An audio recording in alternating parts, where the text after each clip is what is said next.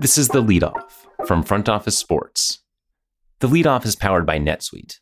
If you don't know your numbers, you don't know your business. That's true when your business is growing fast, and even more true when there's a lot of uncertainty. Inflation is running rampant, supply chains are clogged, and the labor market is tight. What does that mean for margins? But not every business is in the dark. Over 31,000 businesses know their numbers because they use NetSuite by Oracle, the number one cloud financial system. Know your numbers, know your business, and get to know how NetSuite can be the source of truth for your entire company. Right now, NetSuite is offering a one-of-a-kind flexible financing program. Head to netsuite.com slash front office right now. netsuite.com slash front office. netsuite.com slash front office. It's Friday, August 19th. I'm Owen Poindexter, senior writer for Front Office Sports. Here's what we're following in the business of sports. The Big Ten has inked the largest media rights contract in the history of college sports, a deal worth at least $7 billion in total, sources confirmed to Front Office Sports. The rights for all sports will be shared between Fox, CBS, NBC, and Peacock. The deal runs from July 1st, 2023 to the end of the 2029 2030 season. In total, the deal will reach the mid $7 billion range, a source told FOS, and will increase gradually over the seven years. For the first year, before USC and UCLA join the conference, each existing school will receive about the same amount as in the final year of its current deal. Then the value will reach up to $90 million annually. Quote, the Big Ten Conference media rights agreements are more than just dollars and deals, said Big Ten Commissioner Kevin Warren. They are a mechanism to provide stability and maximum exposure for our student athletes, member institutions, and partners during these uncertain times in collegiate athletics. Over to the NFL.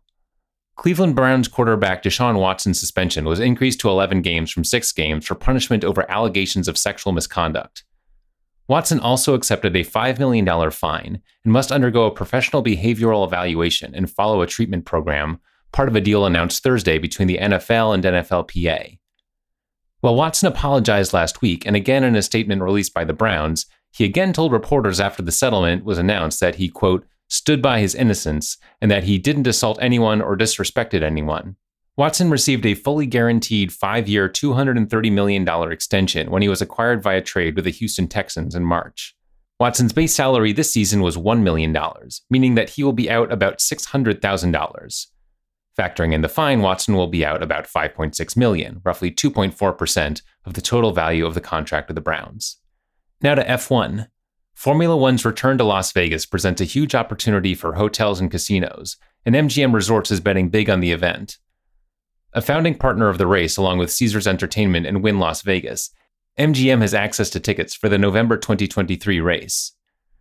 CEO Bill Hornbuckle told investors on an earnings call earlier this month that the company plans to purchase 20 million to $25 million in tickets, then, quote, charge as we want and package as we want.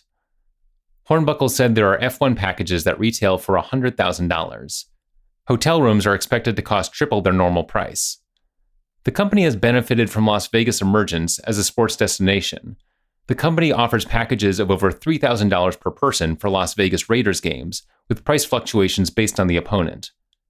Hornbuckle also noted that the city will host Sweet 16 and Elite 8 games in the 2023 NCAA tournament, as well as the 2024 Super Bowl. And finally, the 2022 World Cup isn't until November, but tickets are quickly becoming scarce.